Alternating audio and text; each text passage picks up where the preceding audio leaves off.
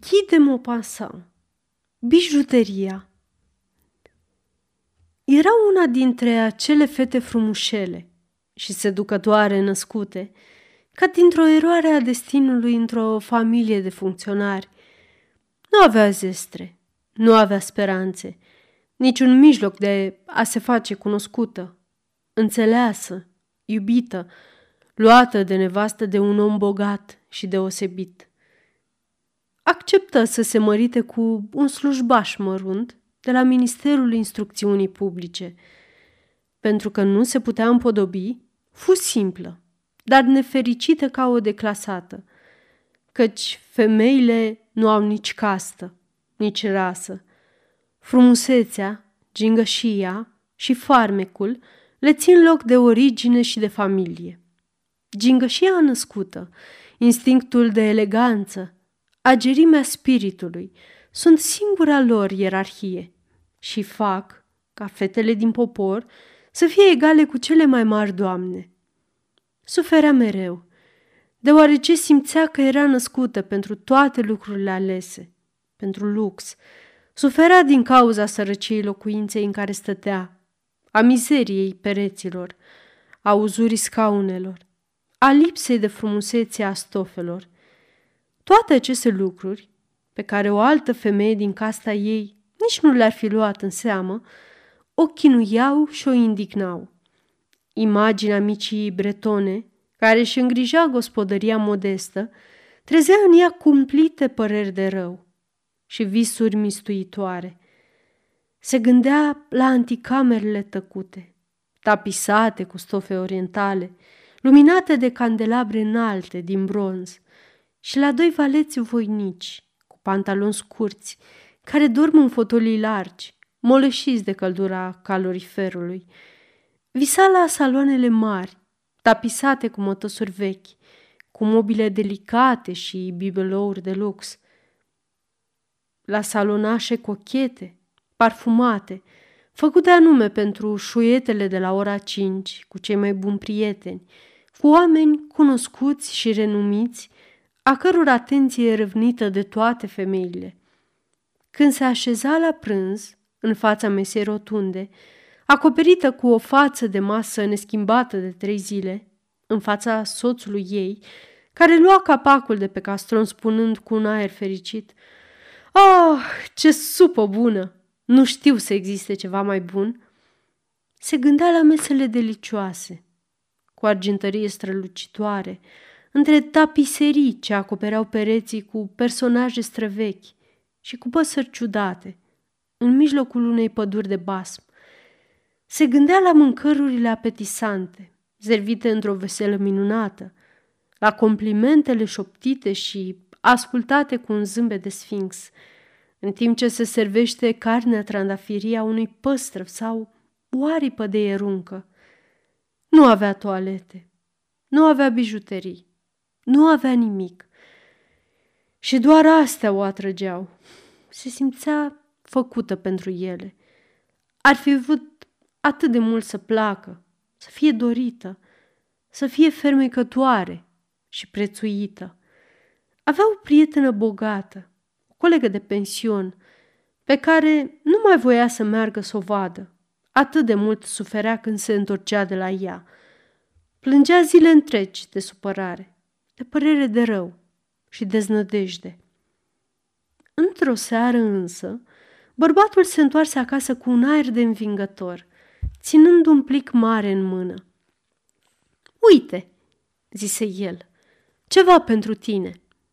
Ea rupse repede plicul și scoase din el un carton imprimat pe care scria Ministerul Instrucțiunii Publice și doamna George Ramponeu îi invită pe domnul și doamna Louise să-i onoreze cu prezența lor în Palatul Ministerului, în seara zilei de luni, 18 ianuarie.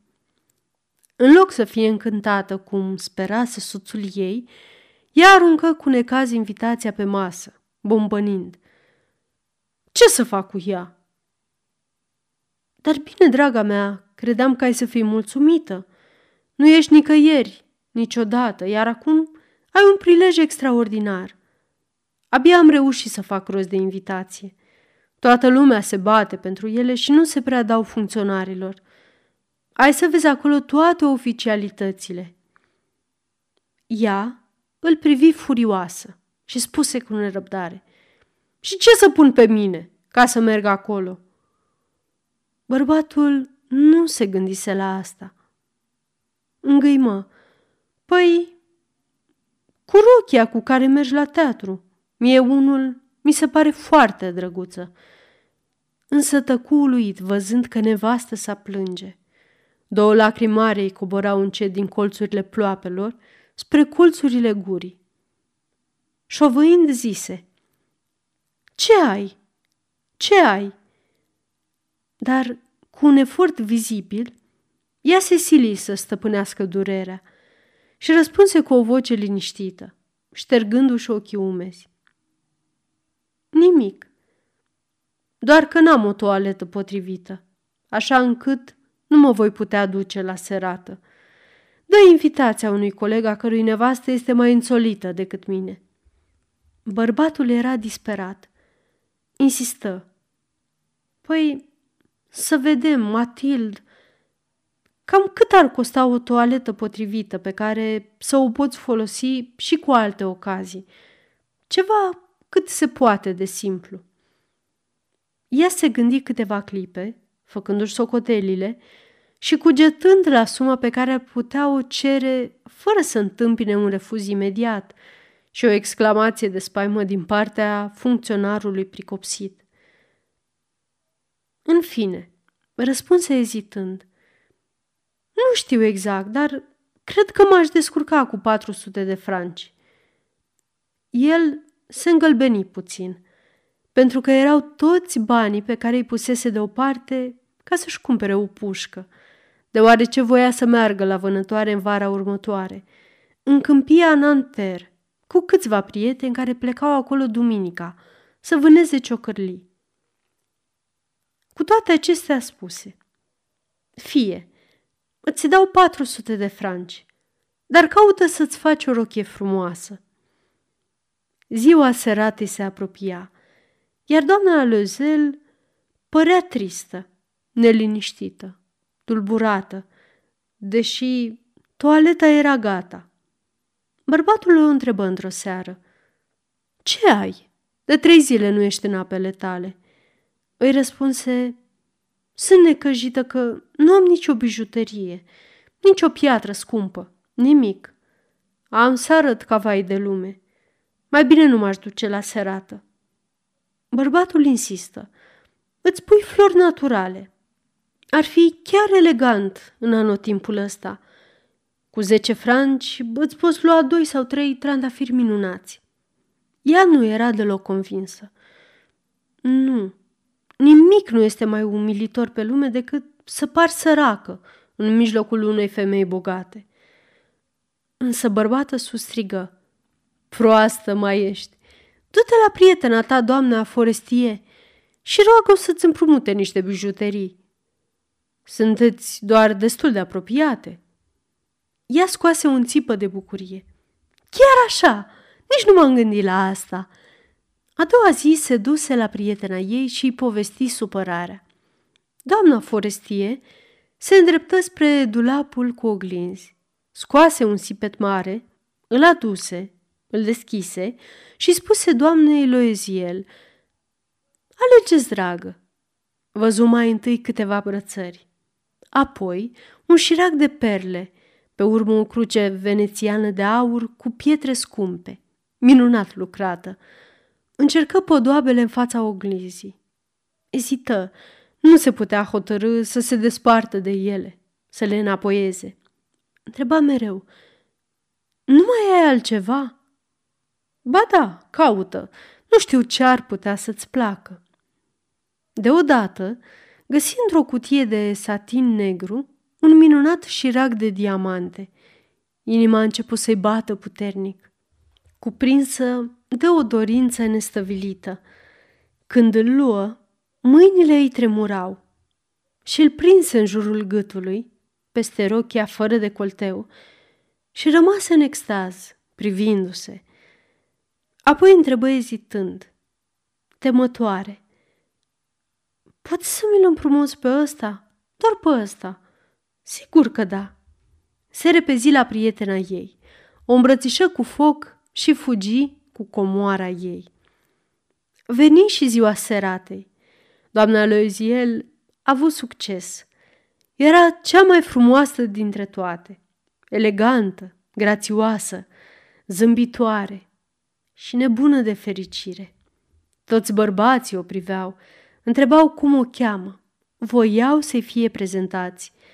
Toți atașații cabinetului ministrului voiau să valseze cu ea. Ministrul o remarcă. Dansa pierdută, plutind parcă, amețită de plăcere, nemai gândindu-se la nimic, cuprinsă de triumful frumuseții sale, de gloria succesului, învăluită de un fel de abur de fericire plăsmuit din toate complimentele, din admirația, din dorințele trezite de ea, din această victorie, atât de totală și de dulce pentru inima femeilor. Pleca acasă pe la ora patru. Bărbatul ei dormea. De la miezul nopții, într-un salonaș pustiu, împreună cu alți trei domni, ale căror soții se distrau de minune. Îi puse pe umeri haina de stradă, un veșmânt modest de toate zilele, a cărui sărăcie nu se potrivea deloc cu eleganța toaletei de bal. Ea își dădu seama și vrut să plece repede, pentru a nu fi văzută de celelalte femei care se înveșmântau în blănuri scumpe. Louise o ținea pe loc. Stai puțin, ai să răcești afară, să chem o trăsură. Însă ea nu l asculta și coborâ grăbită. Când ajunseră în stradă, nu găsiră nicio trăsură și începură să caute, să strige după birjele pe care le vedeau trecând la distanță. Aceasta este o înregistrare Cărțiaudio.eu. Pentru mai multe informații sau dacă dorești să te oferi voluntar, vizitează www.cărțiaudio.eu. Toate înregistrările Cărțiaudio.eu sunt din domeniu public. Coborâră spre Sena, supărați, dârdâind. Găsiră în sfârșit pe chei unul dintre acele vechi cupeuri de noapte, care se văd la Paris doar odată cu căderea nopții, ca și cum le-ar fi rușine să-și arate mizeria în timpul zilei. Îi duse până în fața ușii, în strada martirilor, și suirea acasă scara triști. Pentru ea se isprăvise. El însă se gândea că trebuie să fie la minister la ora zece. Ea își dădu jos haina în fața oglinzii, să se vadă odată, în toată splendoarea. Dintr-o dată scoase un strigăt. Nu mai avea colierul la gât. Soțul ei, pe jumătate dezbrăcat, întrebă Ce s-a întâmplat? Se întoarse spre el, înnebunită. Nu, nu mai am colierul, doamne, forestie. El se ridică în picioare, descumpănit. Ce? Cum? Nu se poate! Căutară în pliurile rochiei, în cutele paltonului, în buzunare, peste tot. Nimic. O întrebă. Ești sigură că îl mai aveai când am plecat de la bar? Da, l-am pipăit în holul ministerului. Dacă l-ai fi pierdut pe stradă, l-am fi auzit căzând. Trebuie să fie în trăsură. Da, probabil că acolo. Știi ce număr avea? Nu. Tu te-ai uitat? Nu. Se priveau murmuriți. În sfârșit, Loeziel se îmbrăcă la loc. Mă duc să văd dacă nu le găsesc pe drumul pe care l-am făcut pe jos. Ieși. Ea rămase în rochia de seară, nemai având nici măcar putere să se culce. Stătea înlemnită pe un scaun, fără vlagă, fără gânduri. Bărbatul reveni pe la șapte. Nimic. Se duse la prefectura de poliție, la ziare, ca să ofere o recompensă la companiile de trăsuri. În sfârșit, oriunde îl împingea un licăr de speranță. Ea așteptă toată ziua, cu aceeași spaimă în fața acestei cumplite nenorociri. Lui el se întoarse acasă tras la față. Galben. Nu găsise nimic. Să-i scrii prietenei tale că ai rupt încheietoarea colierului și că l-ai dus la reparat. Așa mai câștigăm ceva timp. Scrise ce-i dictă el. După o săptămână, pierduseră orice nădejde. Loziel, îmbătrânit cu cinci ani, spuse Trebuie să ne hotărâm să înlocuim bijuteria. A doua zi, luară cutia în care fusese colierul și merseră la Juvaergiul, al cărei nume era scris pe capac. Acesta își cercetă registrele și spuse Doamnă, n-am vândut eu colierul. Probabil că am furnizat doar cutia. Se duseră de la un juvaergiu la altul, căutând un colier asemănător cu cel pierdut, atât cât și l aminteau, amândoi bolnavi de supărare și de spaimă. Găsiră într-o prăvălie de lângă Pala Royal un șirac de diamante care le păru întru totul asemănător cu cel căutat. Costa 40.000 de franci. Le fu lăsat la 36.000. Îl rugară pe Giuvaergiu să-l țină pentru ei timp de trei zile și s-au înțeles cu el să-l primească înapoi și să le restituie 34.000 în caz că îl găsesc pe cel pierdut până la sfârșitul lui februarie. Lui el avea 18.000 de franci moștenire de la tatăl său. Restul banilor trebuia să-l împrumute. Și se împrumută. Ceru unuia o mie de franci, 500 altuia, cinci ludovici de aici, trei ludovici de colo, semnă polițe împovărătoare. A avut de-a face cu cămătari, cu tot felul de indivizi care dau bani cu dobândă. Își compromise tot restul vieții. Își puse semnătura, fără măcar să știe dacă o va putea onora și înspăimântat de ce i s-ar putea întâmpla și ce i-ar putea aduce viitorul, de mizeria neagră ce avea să se abată asupra lui, de perspectiva tuturor lipsurilor materiale și a chinurilor morale, se duse și punând pe masa juvaergiului 36.000 de franci, cumpără colierul. Când doamna lui Ziel îi duse colierul doamnei Forestie, aceasta îi răspunse cam înțepată. Ar fi trebuit să mi-l aduci mai repede dacă aveam nevoie de el. Nu deschise cutia, lucru de care prietena ei se temuse. Dacă ar fi observat că nu este același, ce-ar fi crezut? Ce-ar fi spus? N-ar fi zis că e hoață? Doamna Loziel cunoscu viața îngrozitoare a celor nevoiași, dar se resemnă, devenind dintr-o dată eroică. Această datorie îngrozitoare trebuia plătită. Și o va plăti. Renunță la servitoare. Se mutară cu chirii într-o mansardă, sub un acoperiș. Cunoscu preocupările grele ale gospodăriei, munca nesuferită de la bucătărie, spălă vasele, tocindu-și unghiile trandafirii de crătițele unsuroase și de fundul oalelor. Spălă rufăria murdar, cămășile și cârpele pe care le usca pe o frânghie. Duse în fiecare dimineață gunoiul jos, în stradă, și aduse apa sus, oprindu-se la fiecare etaj să-și mai tragă sufletul. Și îmbrăcată ca o femeie simplă, merse cu coșul pe braț, la fructar, la băcan, la măcelar. Se tocmi, se certă, se luptă pentru orice bănuț nenorocit. În fiecare lună trebuia să achite polițe, să amâne altele, să câștige timp. Bărbatul ei făcea seara socotelile unui negustor, iar noaptea făcea uneori copii plătite cu cinci bani pagina. Și o ținură așa zece ani. După zece ani, plătiseră tot-tot și dobânzile și dobânzile dobânzilor. Doamna lui Eziel părea acum îmbătrânită. Ajunsese femeie voinică, dură și aspră din gospodăriile sărace. Era prost pieptănată și vorbea tare, spăla scândurile cu fustele suflecate și mâinile înroșite. Dar uneori, când bărbatul ei era la birou, se așeza lângă fereastră și și amintea de seara aceea de odinioară, de balul la care fusese atât de frumoasă și de sărbătorită. Ce s-ar fi întâmplat dacă n-ar fi pierdut bijuteria?